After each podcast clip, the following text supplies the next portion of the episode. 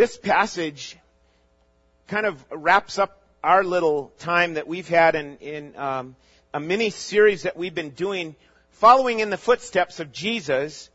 And we um, had a, a few messages that helped us follow along uh, regarding his time in temptation, uh, regarding his time in going up to the temple for worship. Um, and last week was in, in regards to going up to the mountaintop, uh, where it's, it's glorious. And the mountaintop that he went to is Calvary, and that he died there. And that was the, the point in time where Christ was most glorified, where he went to the cross. He set his face like flint and went there and gave himself up for us. Well, this, this, uh, event that's recorded in Luke twenty-four is the morning of. The resurrection has already happened. And now these uh, two kind of disheartened disciples head out of Jerusalem. There's a whole bunch of people in Jerusalem. And they they were two of the travelers that headed off about seven miles uh, northwest out of Jerusalem to this little town called Emmaus. And they were walking along, and a stranger joins them. And unbeknownst to them, it was the risen Savior, Jesus. And we pick it up in verse thirteen, Luke twenty-four, verse thirteen, where it says, "Behold, two of them were going that very day to a village named Emmaus, which is about seven miles from Jerusalem. And they were conversing with each other about all these things which had taken place. And it came about that while they were conversing and discussing, Jesus himself approached and began traveling with them. But their eyes were prevented from recognizing him. And he said to them, 'What are these words that you are exchanging with one another as you're walking?'" It's like after, you know, you, you read the news, or you, you hear the news of what's just happened in, in, in Washington or across the world, and it's it's a buzz. Things are happening, and you're discussing it with people. Well, the big news was that here's this death, this, this crucifixion, and the so-called resurrection, because these two disciples didn't have it down like, okay, this really happened. They were still kind of, they had the facts down, but they weren't sure, they weren't convinced that he was really risen from the grave. And how'd you like to be this one guy? This one guy, they, they don't name the two of them, they just name one of them. And the one guy they name, how'd you like to be this guy? That his name is Cleopas. And in verse eighteen it says, "One of them, named Cleopas, answered back to him, 'Are you the only one visiting Jerusalem and unaware of these things which have happened here in these days?'"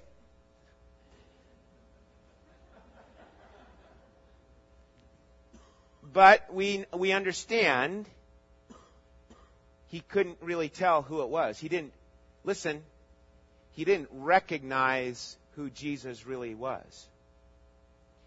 And my friend, that's one of the problems that we have. We don't, there, there's some that really don't recognize who Jesus really is. And that's what we said here. That's what Bill has said here at prayer time. That's what uh, Rick shared at, at, at the sunrise service and did such a great job. And that's what we want to keep on saying. That Jesus really, listen, he really died. He was dead. This was not a, a you know, kind of a, a fake out thing, a magician kind of thing where he knows how to hold his breath and he knows how to stop his heart or something. No, he was dead. And the third day again, he rose from the dead. He walked out of the tomb. And so what we want to understand here, Jesus is concerned. Jesus, here's the resurrected Jesus. He's walking along with these guys and he's concerned about their faith. He's concerned that they understand. And really what we see here is um, some benefits of kind of walking along with these men as they walk this little walk to Emmaus. The first benefit really is that the resurrected Christ reveals a faulty faith. And he just does that by asking questions.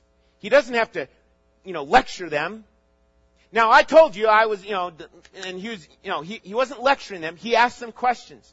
And they kind of opened up and shared their faith. And I want you to notice what they say. In verse nineteen, he, he said to them, "What things?" And they said to him, "The things about," listen to this, "Jesus the Nazarene, who was a prophet, mighty in deed and word, in the sight of God and all the people." That's what a lot of people called him. They just called him, well, he's a, he's a mighty prophet. Okay? That's what they started with in the, in the description. Then, and how the chief, verse twenty, "And how the chief priests and our rulers delivered him up to the sentence of death and crucified him." And now, here's a key. If you look at verse twenty-one, you'll see a little uh, revealing of where they're really at. Here's where they're really at. Verse twenty-one, "But we were hoping that it was he who was going to redeem Israel." Kind of like past tense. Well, we were hoping for this, but not to be. And like so many of the other disciples, these disciples were figuring, they were figuring on like an immediate takeover.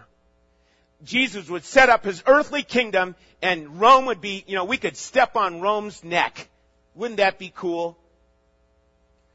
That's what so many of, not all, but many of the disciples were after. They were just figuring, come on, Jesus, do it now. Do it now. Well, these guys were disillusioned. They were disappointed. And you can see that back in, in verse seventeen. See that? What are these, Jesus said to them, what are these words that you're exchanging with one another as you're walking? And they stood still, looking sad.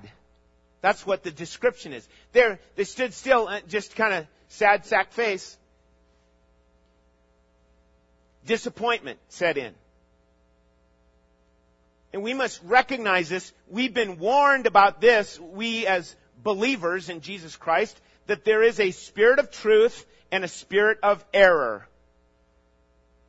We, we understand by some of these symptoms that we see here in these verses, the one being that they, they stood there and looked sad. Why was that? They had lost hope. Their hope was gone. They were hoping for this kind of a Messiah, this kind of a Redeemer. Let's do it immediately, but they didn't get that. The report of the resurrection was not, listen, it wasn't on the top of their list. As they reported things to Jesus, what did they start with? Well, you know, he's, he's a, he's a prophet.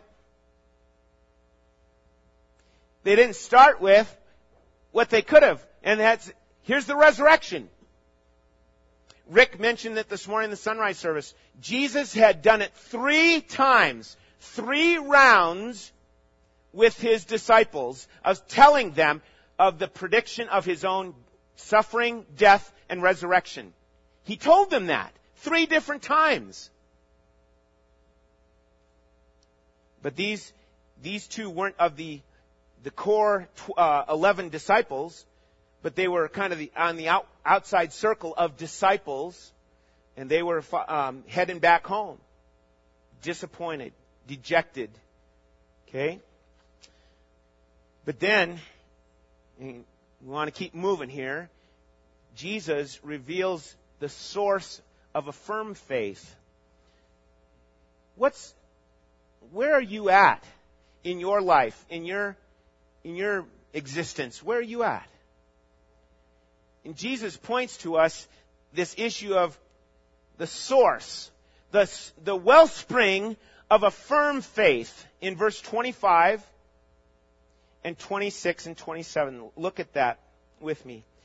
Verse twenty-five, he said to them, "O foolish men, and slow of heart to believe in all that the prophets have spoken."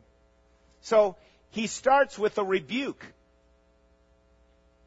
Ignorance needs to be corrected. And uh, it might be that you don't want to admit that, but we need to admit that. We start off in, in regards to faith, we start off in ignorance. And we need to be corrected in that. And he shows us that it's a matter of humility, and it's a matter of being open to the appropriate rebuke of the Lord. The Lord gives it. And he, what he's saying there, he says, "O foolish men and slow of heart to believe." He's, he's pointing out that they weren't, um, they were just, uh, th- this issue of the slow of heart. They, they didn't know. They were like, well, we're, we're trying to understand this. So he points them to what he was saying and what he said all along. Was it not? I'm sorry, to believe in all that the prophets have spoken, and was it not necessary for the Christ to suffer these things and to enter his glory? And then verse twenty-seven, and beginning, this is what Jesus did now, beginning with Moses and with all the prophets, not some, but all the prophets, he explained to them the things concerning himself. Okay, let's cut to the quick here. If you've got a Bible in your hand, you are holding the book that talks about you and God? No. It's the book, the Bible, that talks about Jesus. It's about God. Okay? And from Genesis, you can find Jesus. In Exodus, you can find Jesus. In Leviticus, you can find Jesus. Now, what are they? They're, they're types of what was yet to come. And one of the ones in Exodus, obviously, in, in the book of, well, in Genesis, it's the seed of the woman who will crush the head of the serpent. There's Jesus. Jesus is there in chapter one and two. Let us create man in our image. See, it's because Jesus is who? Who's Jesus? Is he a prophet? Well, yeah, he's a prophet. But let's start where we ought to start. He's God. And God came and offered himself up as a sacrifice so that you might be redeemed back to God. Bought back to God. So we need to remember, what's the source of a firm faith? If you're struggling in your faith, The, the way to get stabilized is to spend time in the Word of God and ask the Spirit of God to let you see Jesus here in the Word. All too often, we rush to the Bible for a, a quick fixer-upper. Well, sometimes that happens. But, my friend, you need to go to the Bible asking God to show you Jesus. Okay? So, that's, it's the Word of God itself that is the source of a firm faith. Okay? They needed that instruction. They needed that explanation from Jesus himself. Well, the last thing that we want to show here, that what we want to uh, realize as a benefit here, is once we move on in verse twenty-eight and on to verse thirty-five, we see really the revealing of the secrets of a fired-up faith. The secrets of a fired-up faith. Um, I think this might be of help. I believe it. It's it's going to be of help. How many of you know what uh, a floppy faith feels like? It might be all too much like the guys going to Emmaus. You know, we were sure hoping for this. Didn't get it. Well, that's kind of a floppy faith. A fired up faith, here's the, here are the secrets of it. They urged Jesus, listen to this, they urged Jesus to stay with them. They, they, it was like, here's, here's like the, the idea of a prayer. For you and I, it's like asking Him to be with us, to be here. Abide with me. You know that hymn? Abide with me. And that's what we're, that's what we're seeing here from these guys. They're saying, in verse twenty-nine, they urged him, saying, stay with us, for it is getting toward the evening, and the day is now nearly over. And he went in to stay with them. You know, it, you would have figured that the resurrected Jesus had a big agenda. You know, he had to cover some territory here. He had to meet with people and show them he had truly risen. But you know what? He was concerned for their faith. And he's concerned, my friend, for you and your faith, where you are at with him.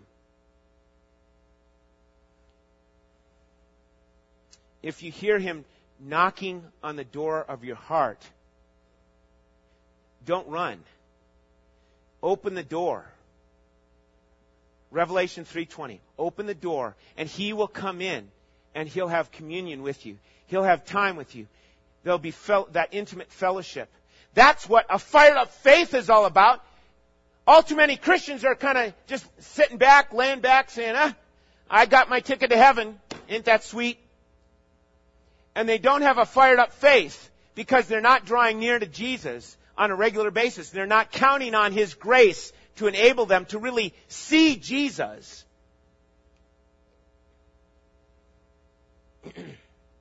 And then it says that they, these guys finally figured it out. They saw Him for who He really was. You know why? He sat at the table and broke bread. Now, some people, listen, some people think, oh, this is, this is like communion. But let's take it another step. There, this is really an everyday activity. This is kind of everyday kind of stuff going on.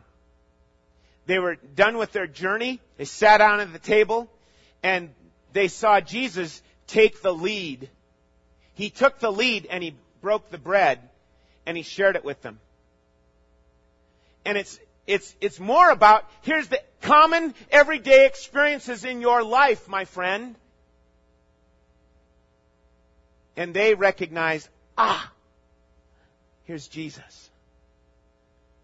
So it was in the normal, common, ordinary stuff of life that the Lord is interested in, in your life, that we would recognize His presence, that we would recognize His power. In the everyday things of life. And all too often we're waiting for the big, huge mountaintop experience. Isn't this great? But here's an example of where Jesus would say to you, It's in, it's in what you do when you walk out these doors and when you go to lunch. You have time this afternoon and time tonight. Are you looking for Him? Will you not look for Him there in those commonplace times? Will you not see the importance of seeking His blessing in such simple things as having prayer before your meal? Right? But don't stop with just saying, oh, we ask grace for our meal. Don't stop there. And then recognize it was God's gracious work that allowed these guys to really see who Jesus was. And ask yourself, ask yourself, you know, they said it themselves. After He vanished from their sight, their eyes were open, they recognized Him, and He vanished from their sight. And then they said to one another, were not our hearts burning within us while He was speaking to us on the road, while He was explaining the what? The Scriptures to us. What kind of value does Jesus put on the Scriptures? What kind of value do these disciples put on the Scriptures? And He rebuked them because they did not know the Scriptures. Because here it is. It's written. Here's the authority for our faith and our practice. And God help us to keep picking ourselves up and keep walking on the, the, the, the walkway of faith. Okay? So, we hear this verse that their hearts were burning within us. So my question is, let's ask yourselves this question. Does my heart burn in me for more of His gracious work in my life? Or am I too focused and I'm too busy about what's going on in the world? I'm too concerned about the earthly things. Well, I can understand that if you're not a Christian. If you're not a Christian, that's where your heart is. If you're a Christian, why aren't we here more with this issue of, you know what the Lord did? You know what I was able to do with the Lord's help? And then to talk about it. Because that's what the guys did. After they said this and shared this, you know what they did? They didn't go to bed. They went and left that time, that very moment, and went back to Jerusalem, because they ended up sharing more about what these guys had witnessed. And what did they witness? The, the, the risen Christ, the resurrected Christ. So,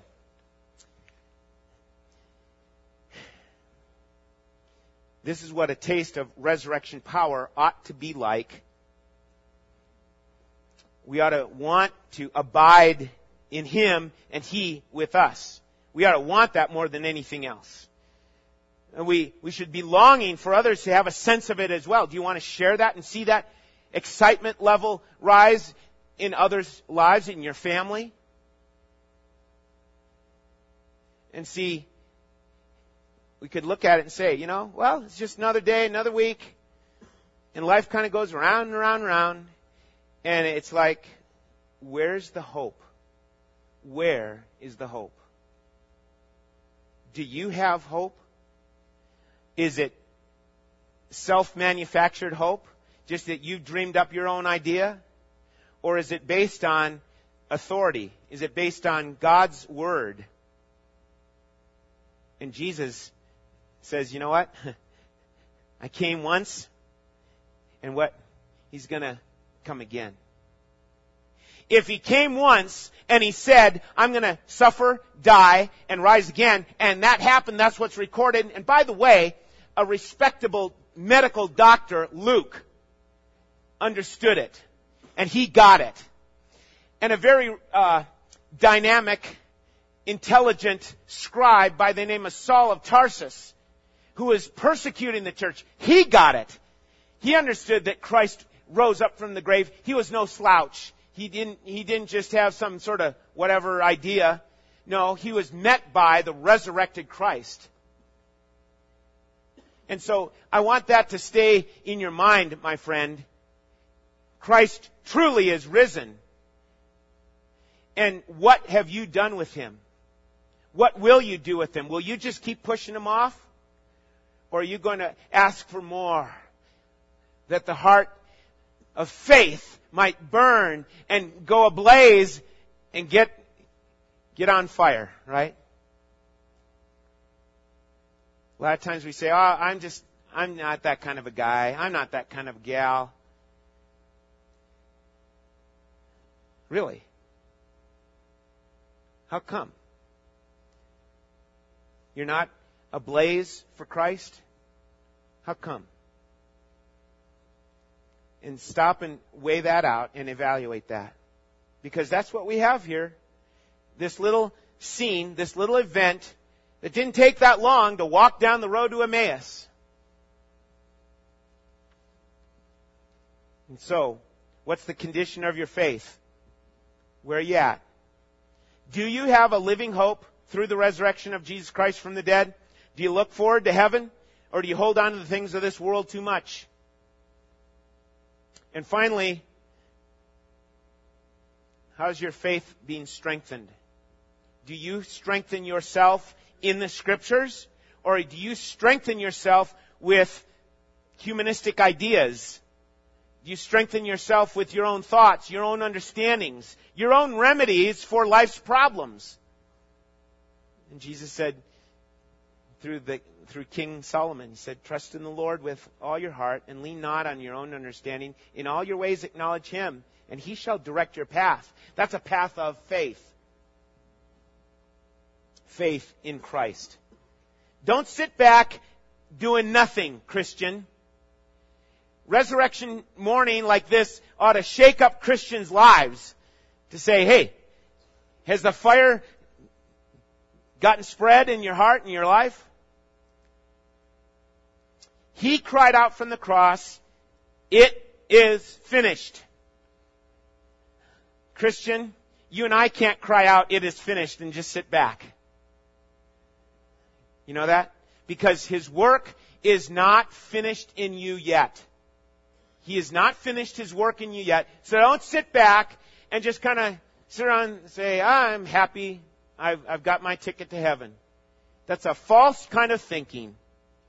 If you have come to faith in Christ, nurture your faith in Him through the, the continual reading of His Word, through fellowship with other believers. Like these guys in Emmaus, they went back to Jerusalem, had this fellowship about the resurrected Christ.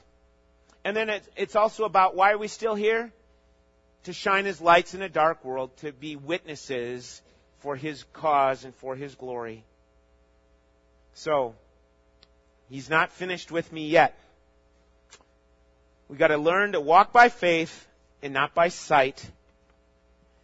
And we want to be of help to you in this journey. That's why we've got the books in the foyer.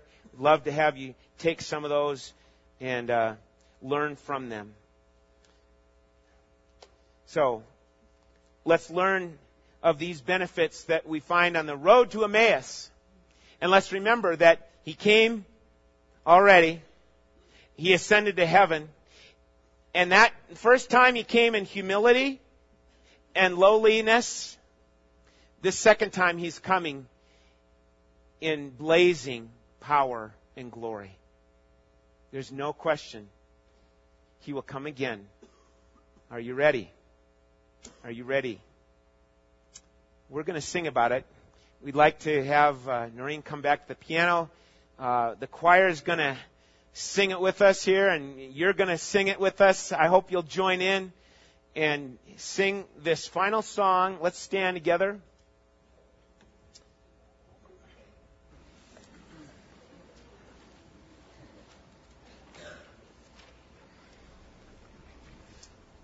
It's called, Behold, He Comes. The days of Elijah. Hallelujah. All right. Here we go.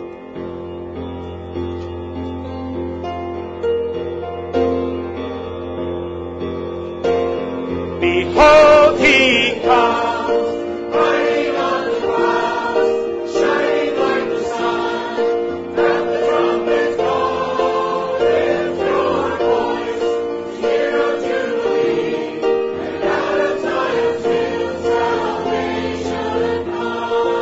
Behold, He comes, riding on the clouds, shining like the sun.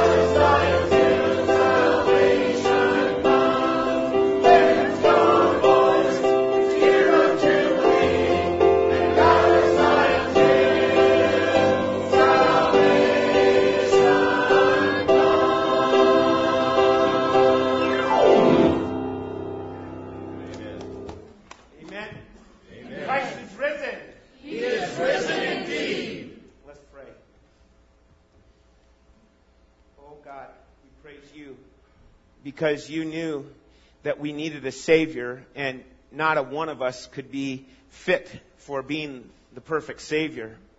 Many have tried and many have failed, but only one, the Lord Jesus, completed the work and cried out, "It is finished." And then we thank you and praise you for His death, burial, and resurrection.